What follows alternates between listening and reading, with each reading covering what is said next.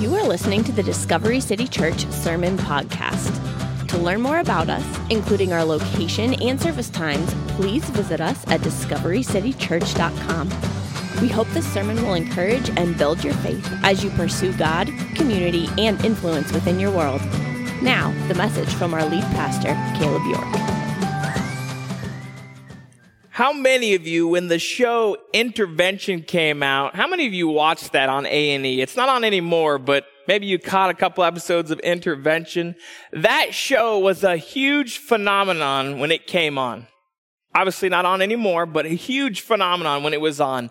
It, uh, you know, it, I think the exciting premises about that show was that you saw these family and friends. They came together around a loved one who had an addiction, who had some form of issue. And what they would do is they would stage this intervention and bring them together. And they would go over this thing and, you know, they would try to help this person overcome this situation. They would try to help them overcome what was going on. And of course, it was shown all on camera. So you got to see every step of it. You didn't get to miss any of the action. You got to see this whole entire thing. And really, I think the reason that a lot of people really liked that show intervention, the reason a lot of people really dove into it and it became a phenomenon was because number one, because everyone loves an underdog story. Everyone loves an underdog story. They want to see someone who has overwhelming odds going against them and they overcome them. That's what they want. And in that show, sometimes they did overcome it. I think others really liked that show because it was a lot easier to look at someone else's life and say, man, I'm glad my life's not as bad as theirs. Like theirs is a mess. I've got it going on. I've got it together. They are falling apart. I think one of those two reasons really is why our country, why our world really got behind that show. But today I'm using this title intervention for a completely different reason. I'm using it because today, what I want us to set, to have happen is, is I want us to really focus on a different type of intervention. I want us to focus on spiritual intervention. A spiritual interve- intervention in someone's life. And I hope by the end of our time today, that you would see the vision and the reason why God has put you on this earth. I want you to catch that this morning. I hope by the end of our time that we have had that kind of sight, that we can see this reason that God has for every single one of you. And for you to go out and stage an intervention for someone that's close to you, but far from God. And so this morning, I want to begin reading in Acts, Acts chapter 9. Acts chapter 9 verse 10 is where we're going to begin this morning. Acts chapter 9 verse 10 says this. Now there was a disciple at Damascus named Ananias. The Lord said to him in a vision, Ananias, and he said, here I am. Lord, I want you to catch something right there before we keep going. Great things happen when God calls you and you say, God, here I am. Great things happen. Remember that. Don't forget that. Verse 11, and then the Lord said to him, rise and go to the street called straight.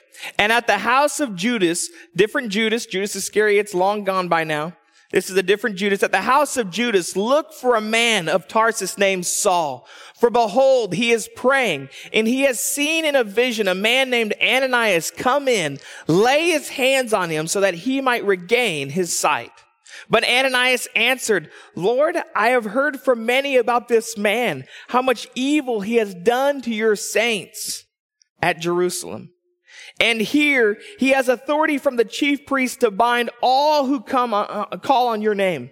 But the Lord said to him, go, for he is a chosen instrument of mine to carry my name before the Gentiles and kings and the children of Israel. Then verse 16. For I will show him how much he must suffer for the sake of my name. So Ananias departed and entered the house and laying his hands on him, he said, Brother Saul, the Lord Jesus, who appeared to you on the road by which you came, has sent me so that you may regain your sight and be filled with the Holy Spirit. And immediately something like scales fell from his eyes and he regained his sight. Then he rose and was baptized, and taking food, he was strengthened. For some days he was with the disciples at Damascus, and immediately he proclaimed Jesus in the synagogue, saying, He is the Son of God. And all who heard him were amazed and said, Is not this the man who made havoc in Jerusalem of those who called upon his name? And has he not come here for this purpose, to bring them bound before the chief priests? But Saul increased all the more in strength and confounded the Jews who lived in Damascus by proving that Jesus was the Christ. We see this amazing story right here of Saul's intervention. Saul, who would later change his name to Paul, because obviously when you are changed by God, it changes you in such a huge way. Look, even Saul changed his name to Paul because God had changed him so much. We see Paul is the man who wrote more than 75% of the New Testament. God had changed his life completely. But before he began writing books in the Bible, before he was changed, he was hunting down and killing Christians. That was his main goal in life, was to wipe out Christianity. These people who follow Jesus, I want them gone. That was his focus. And so today we get to see behind the curtain.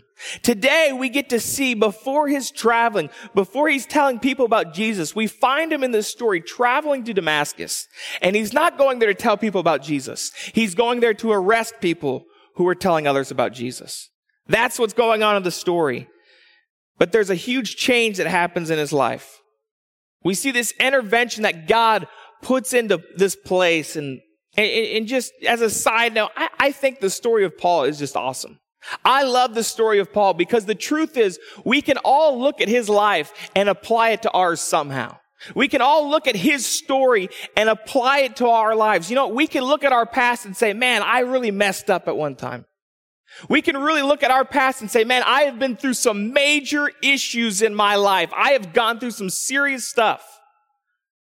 I've had to go through things that most people wouldn't understand. I've made some huge mistakes. Well, guess what? So had Paul. Paul had been there before. Man, we can look at his life. I love his story because we can apply it to our lives no matter what past we've been through, no matter what decisions we've made. We see that not only that Paul had done the same thing, but guess what? God took his life and he used him in a great way. And if he can do that for Paul, he can do that for us. He can do that for you. He can use your life, no matter what your past is, no matter what decisions you've made, he can use your life. We see Paul, he's on the way to Damascus, ready to arrest Christians.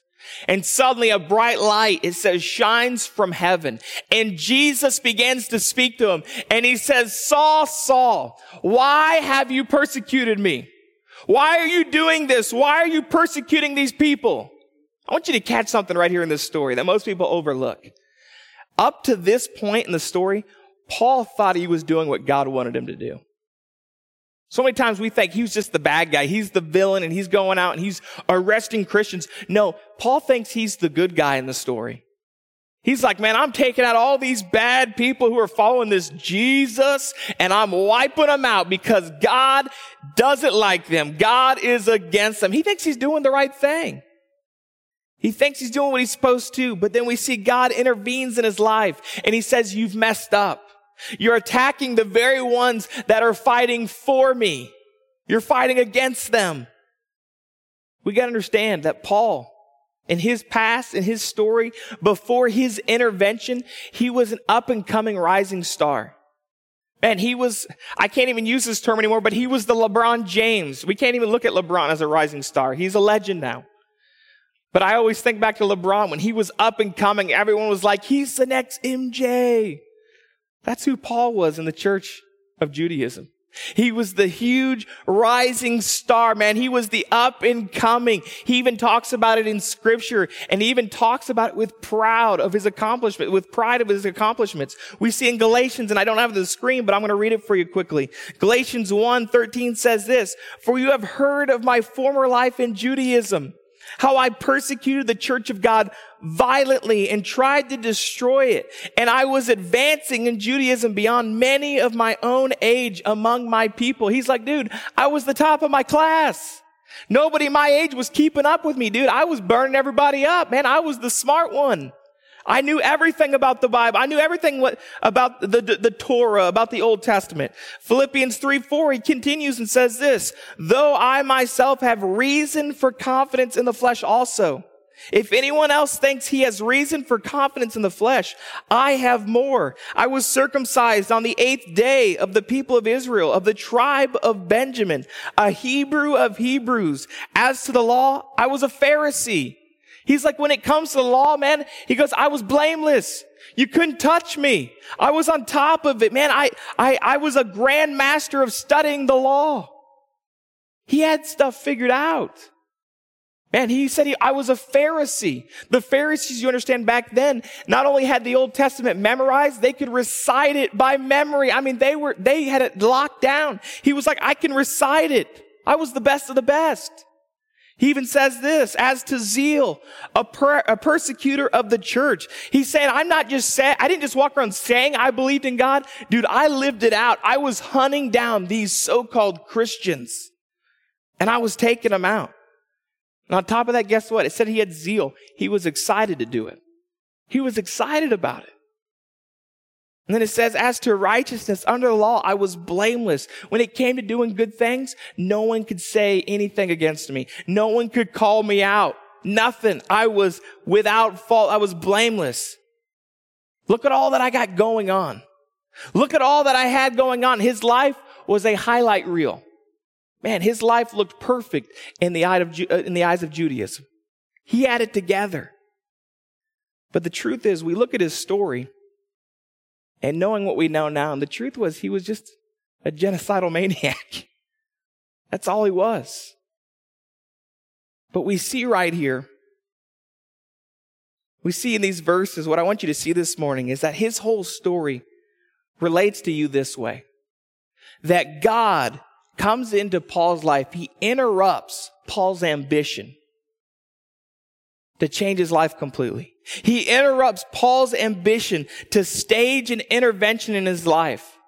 And the same way for you, if you're here this morning and you're a Christian, there's been a time where God interrupted your ambitions, your desires, your goals, all that you were about. And Christ began to live inside of you. It changed your ambitions from yours to his. That's what happened. If you're here this morning and you're not a Christian, can I tell you this? God wants to start an intervention in your life today.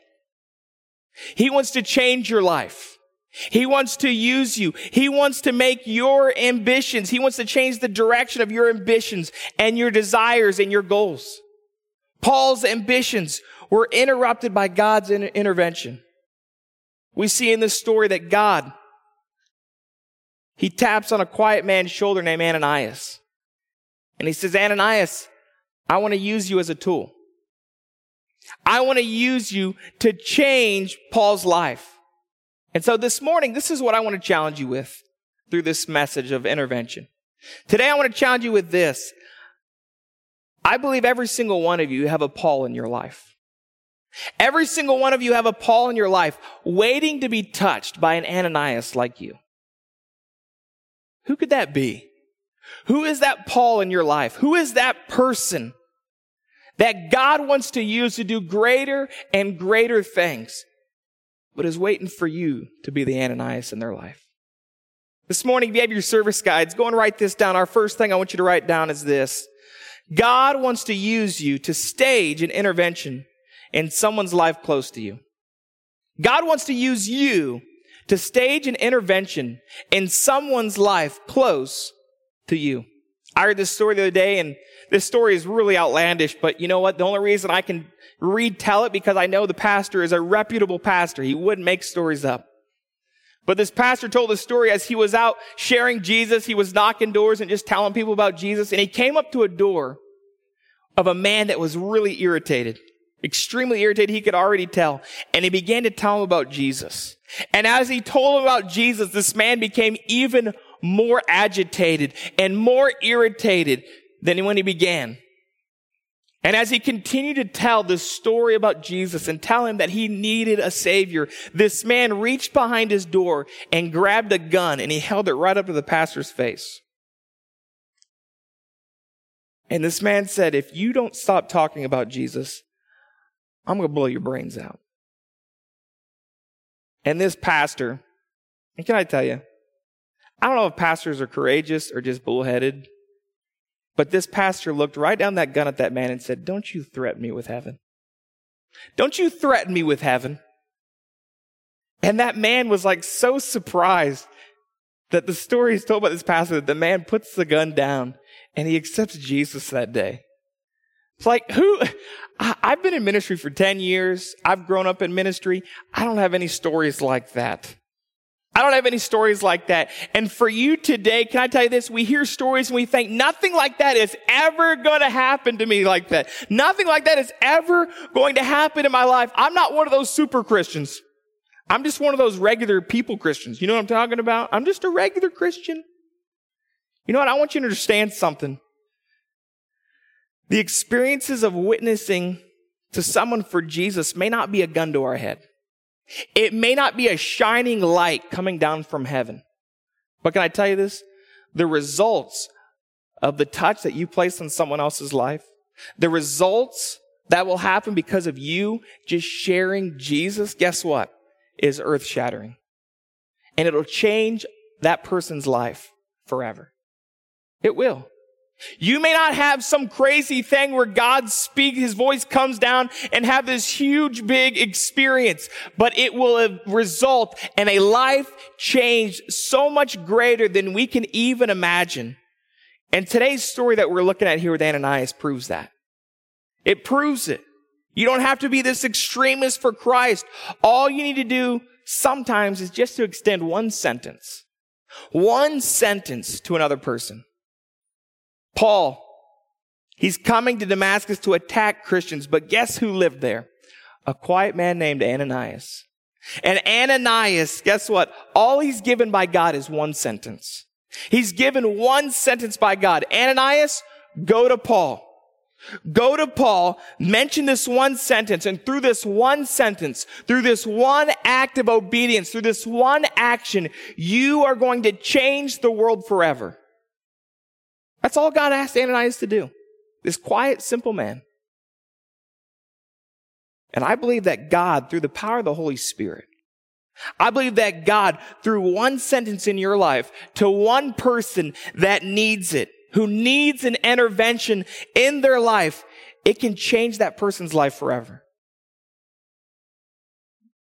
The church, this church right here was made around that idea.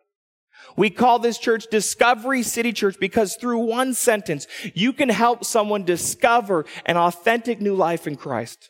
That's our mission. That's our purpose. That is our goal as a church. Just one sentence, extending the touch that can change a life forever. You know, so many times we want to play it down like it's not a big deal, but the truth is, it's life shattering for someone. It's life changing. My fear as a pastor is that you would see other church planners that we're going to have come in in the future. Missionaries that we're going to come in, have come in and speak, and they're going to share their stories. They're going to share what God has done through their ministries and how He's using them. And for you to look at them and say, hey, they're the ones spreading the gospel. They're the ones making this happen. That is one of my greatest fears right there because that is not the way it's supposed to be. That's not what it's about. You may think it's all about them, but the truth is, it's all about you. That's why we're here. That's why I'm here. Man, I, can I tell you, God has called me to be the biggest cheerleader that I can be. To come up here and cheer you on and encourage you and inspire you. But guess what? If your idea is, and Caleb's out doing the ministry, you got it wrong. That's not what God called us to do. I'm here to cheer you on and, expi- and, and, and, and inspire you and do everything that I can. But you're called to go out.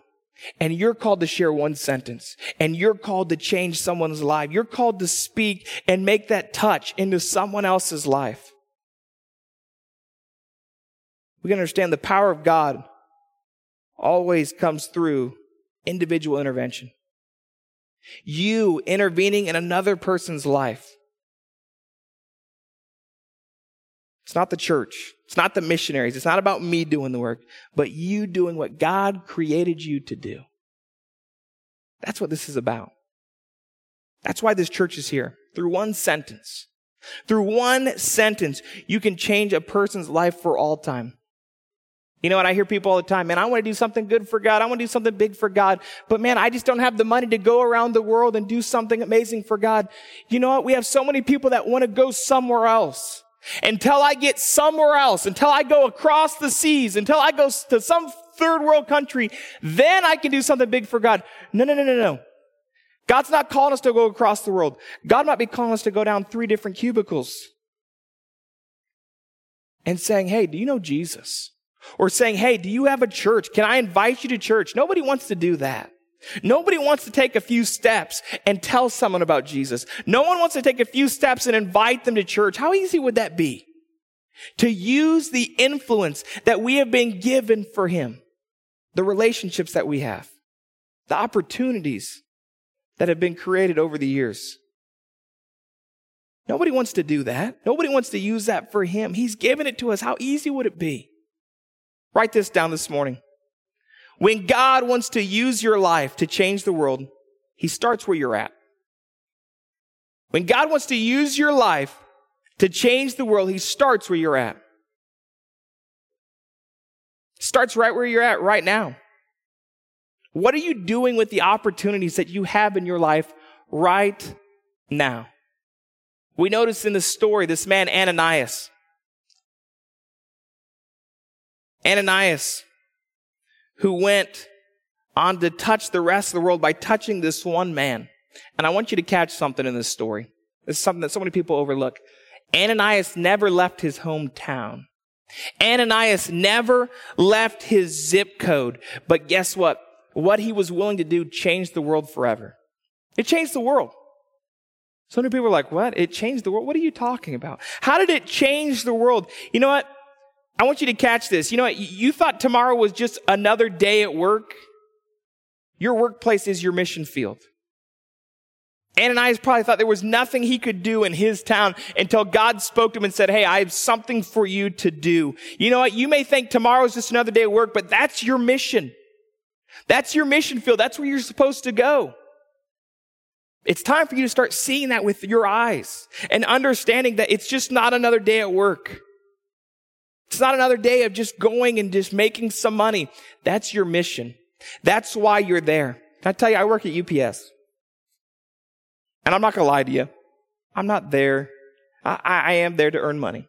Okay. My kids need to eat. They're, they're too skinny. Look at them. They're skin and bones. I'm there to make money. But can I tell you this? My ultimate goal there is to reach some people for Christ. That's why I'm there. When I go in there, I don't go in there with the mindset, man, I just got to hurry up and get through this so I can get back to my ministry.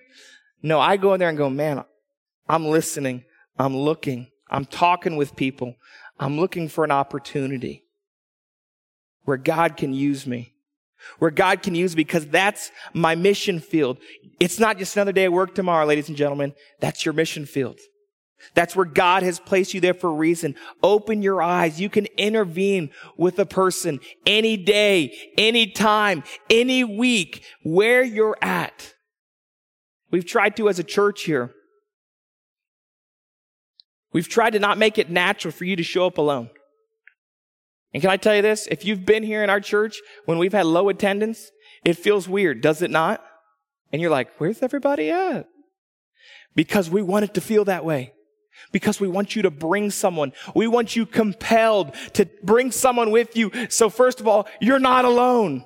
And number two, because we want to hear, we want people to hear Jesus' name. We want to see lives changed. We want to see people spoken into, not from my words, but God's words. We want His words to change lives. And that's what we've done at this church. We've made it. We're, it's not natural to come alone. We've done that for a reason because our goal is not comfort. How can I tell you this? Next week, we're going to have new chairs. They're not there for your comfort. They're there because we don't want your guests, people you're going to invite in, to come in and go, man, these chairs are kind of uncomfortable. I can't even really listen to this message because my butt hurts. You know what? We're doing it because we're trying to remove obstacles because we want someone who comes in the doors focused on what God's word has to say. Our goal here is not comfort. We did not come into this new building so we can be all comfortable and warm. And I know we've even said it. Hey, now we don't have to set up and tear down anymore. That was not our main goal for coming in here. It wasn't. It's a nice perk. but it's not our goal. Our goal is to remove obstacles so that you can invite people in and we can tell them about Christ and that we can help them grow and we can disciple them and we can continue to grow as a church and reach more and more lost people in this community because that's our goal. That's why we're here as a church. Our purpose as a church is to help people who don't know God discover an authentic new life in Christ. That's our goal. That's why we're here. That's our purpose. For some of you, you see people on a daily basis. Your workplace. What's your goal? What's your goal for going to work? Is it just to survive another day? Is it just to make another paycheck? Or do you go in there with the mindset, I could be used by God to change someone's life forever? Is that your mindset?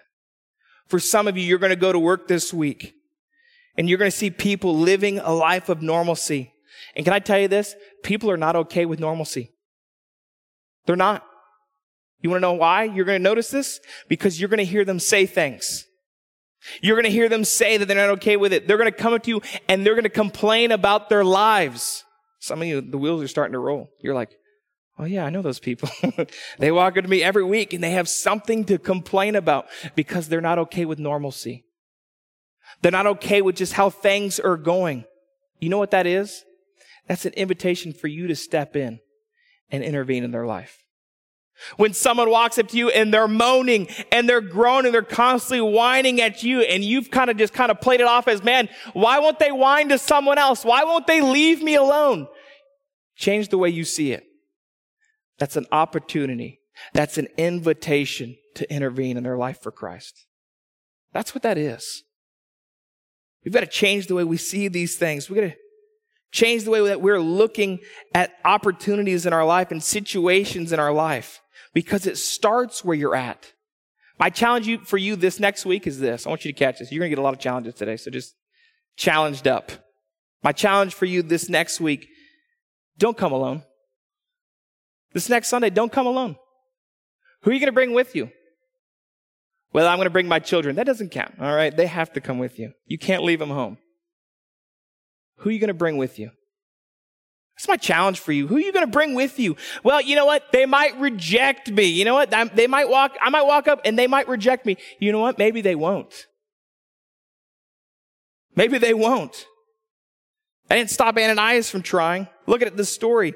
God comes to him and he says, I want you to go to this guy that's killing Christians. Guess what Ananias is? He's a Christian. God comes to Ananias and says, I want you to go to this guy who's killing people just like you. And I'm sure Ananias was like, this doesn't seem like a good idea, God. Like, are, you sure this is a good plan? He's like, God, this guy that I've heard about, man, he's caused some serious issues. And he likes to kill people just like me. Are you sure this is meant for me? You sure this is not meant for somebody else? Because Paul had a reputation. But God says to him, go. And it took courage. Not only did it take courage, but it says this. I love this in the story. This is such an interesting part that some people overlook. That when he went and he laid his hands on him, it says scales fell from his eyes. You know what the, you know what the meaning behind the scales in that story is? Like an ooey gooey substance fell from his eyes. Like Paul was disgusting. like, Could you imagine you're going to this guy and you got to talk to him and you're going to lay hands on him and like this like ooey gooey sap is running out of his eyes. I don't know about you, but if I see someone like that, I steer clear. All right. I'm like, they got something bad. They got the plague or something. But we see Ananias comes to him and he has this goo in his eyes and he's disgusting. He's gross. And I think for many of us, sometimes we think about our coworkers. We think, we're kind of gross. Don't we? I think sometimes we see coworkers, we're like, dude, I can smell you all the way over here. Like, when's the last time you bathed? When's the last time you brushed your teeth because you got some plaque buildup? We think, man, they're gross. We do that. And the, pra- the problem is, so many times we can look at a person and we think they're too low for us to even invite them to church. And if I take them to church, they'll stink and it'll bother the whole service. And then, you know what? No one's really going to be paying attention, stuff like that. So I'm just not going to invite them. No, no, no. Ananias was willing to go to someone who was gross, someone who was in need. And it's the same thing that we need to understand. The Bible says that a person means as much to God as we do. That person that you think is too low, that is too gross, whatever it may be, that obstacle that's getting up in your way where you're like, I don't know if I want to invite them because they're going to cause a ruckus. They're going to bother something or someone. God says, guess what? I care just as much for them as I do for you. Who's that person? We're called to be an intervention in this world. Once you accept Christ as your Savior, it's no longer about us. It's no longer about you. It's about Him. And we've got to be willing to take a step out, though it might be hard, though it might be embarrassing, though it might be kind of gross to extend the touch. We don't have to be perfect, but we have to be willing. Willing to extend that touch. We need to understand before Ananias met with Paul right here. We got to understand this. Paul had already seen the light. Write this down this morning. God gives the light. You provide the touch. Ananias is just a simple man. God did not call him to go save Paul. Paul was already saved. God had already changed his life. God had already shown him the light. All he provided was the touch. And can I tell you this? God did not call you to go save people. He called you to go tell people. We can't save anybody. We don't have that power to save someone's life. All we need to do is extend the touch. I'm not going to stand before you this morning and say, because I've heard pastors say this before. That if you're not willing to go out and tell others about Jesus, if you're not willing to go out and extend the touch, that you really don't care about your friends and family. I'm not going to say that this morning because I don't think it's true. I don't think it's true. I think the truth behind it is this, that, you know, I think you do care, but t- sometimes we think too much of ourselves. Sometimes we get caught up in, in what we have to do and we think we have to change a person's life. That's not what God's calling you to do.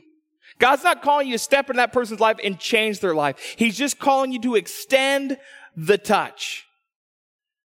God's never called us to change anyone's life. He calls us to tell people about Him.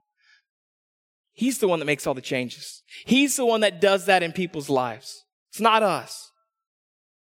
God has set you up in your Damascus, where you're at. He's given you an opportunity to speak a sentence. And we've set this church up where, guess what? If you just get them there, if you just get them here, I want you to understand this. We're going to keep the light burning. That's our focus. That's our mission as a church. If you get them here, guess what? We're going to keep the light burning. We're going to share Christ with them. We're going to keep it moving. We're going to keep the ball moving down the field because we want to see lives changed. And if you get them here, guess what? Many will be saved. Lives will be changed. But you got to be willing to extend the touch. You got to be willing to take those steps. I've seen so many come to Christ because guess what? Dad drugged me to church. And so finally, I opened my heart and God changed my life. Well, they came to work and they begged me and they begged me and begged me and I finally showed up and it's the greatest decision I've ever made in my life. Can I tell you this? I've seen lives change that way. Don't underestimate the power of extending a single sentence to another person. I want you to catch this. What I'm not telling you to do is this. I don't want you to go out this week and say, Hey, what's up? So I'm going to this church where we did this series called Intervention. And you seem like you could use an intervention. So, because you're a sinful person. So, you can come to church with me? No? Okay. don't do that this week. Don't do that. Don't walk up and talk to people like that. It's one single sentence. It's one single sentence. Do you want to come to church with me? That's it. Can you come to church with me? That's all it is. It's one single sentence. It's so simple. Do not tell them they need an intervention. That's just for us. Notice how Ananias talks to Paul.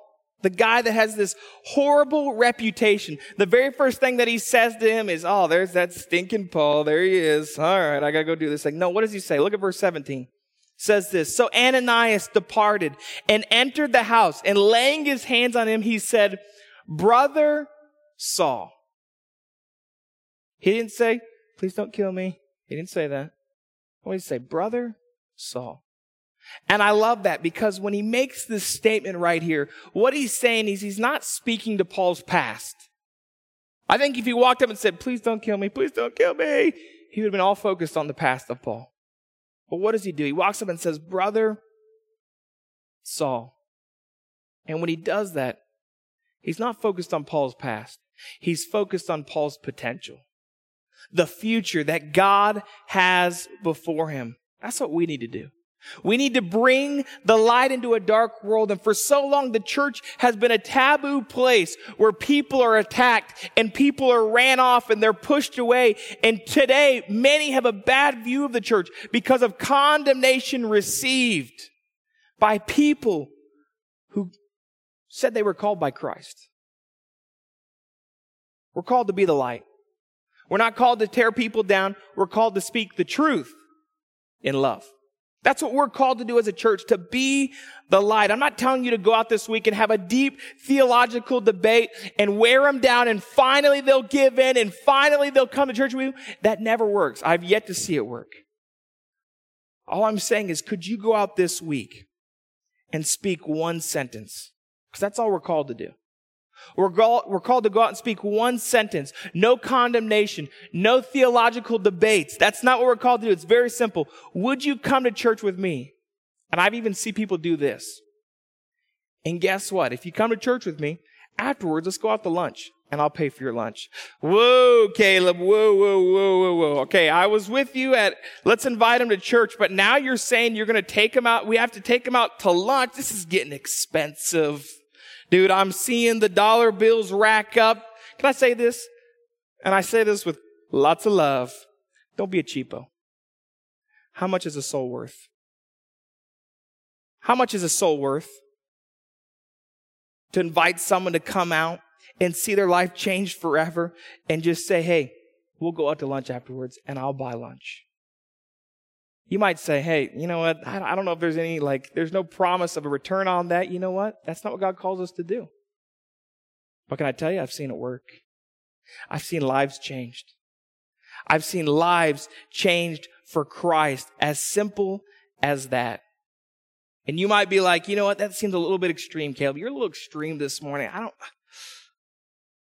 you know what I am? I am when it comes to this because I've seen it work. A single opportunity. Would you come with me? That single sentence could change someone's life. Do we not understand that? Do we not grasp that? I'm not just saying it as words because I'm supposed to say it. I'm saying it because it's true. It could change someone's life. That's what this life is about, to extend the touch that could change a life forever.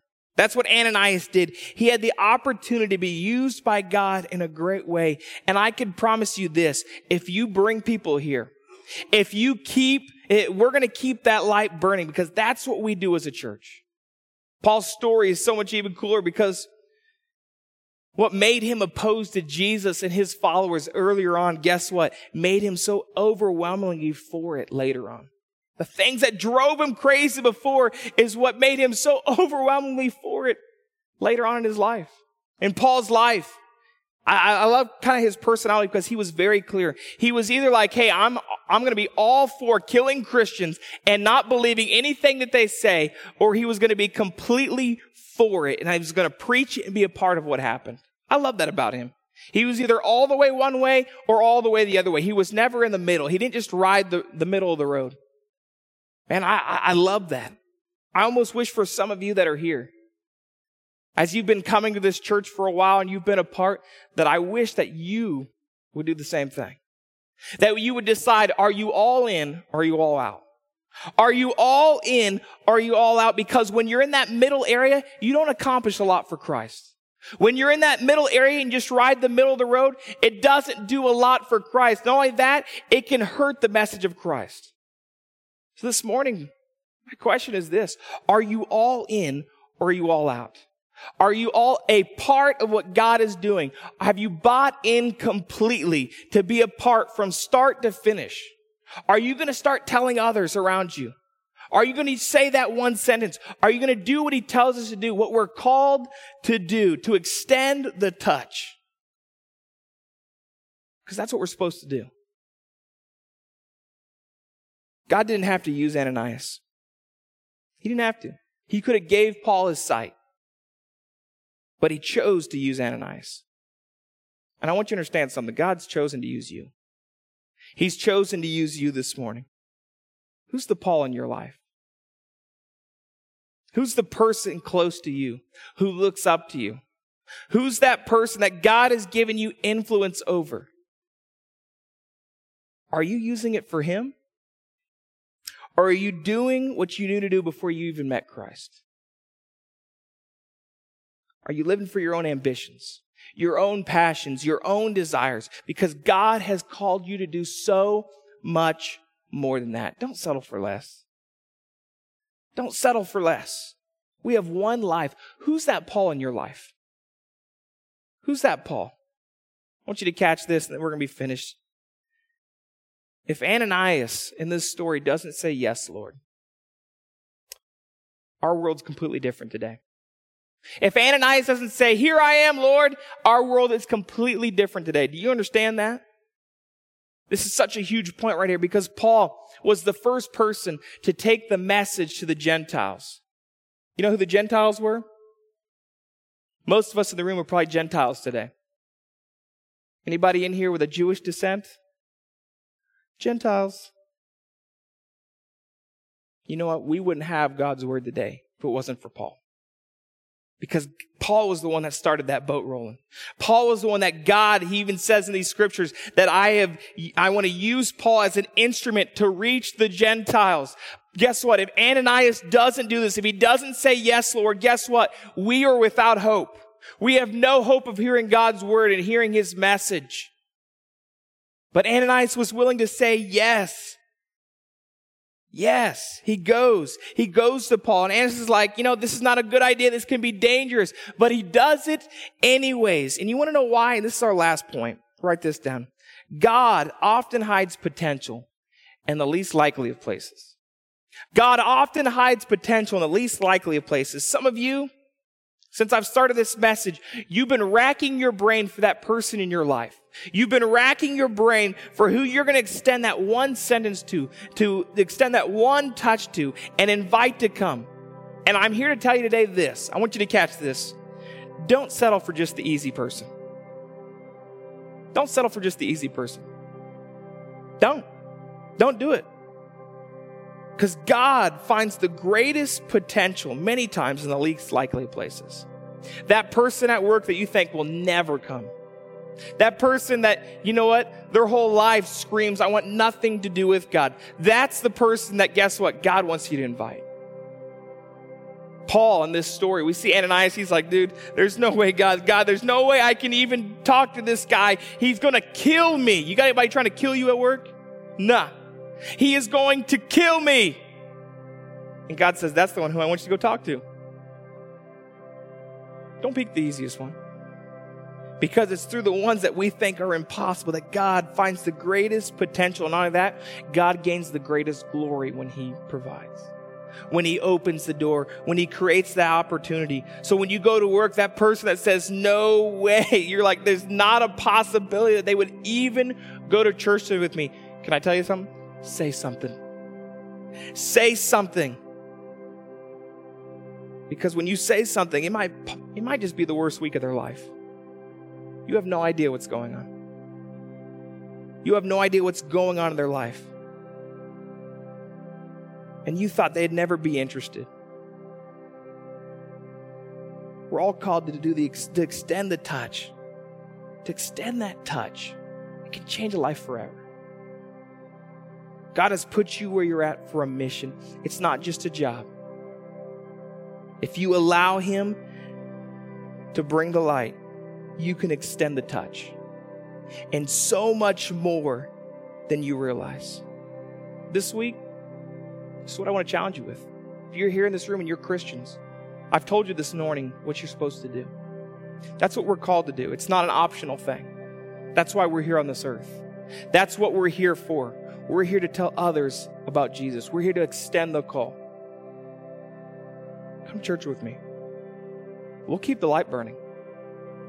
If God creates opportunity, tell them about Christ because you're going to change a life forever. If you're here this morning and there's never been a time where you've asked Christ to be your Lord and Savior, you're missing out on the greatest change. You're missing out. You can come here and you can put on a show. You can show up every week and act like you got it all together.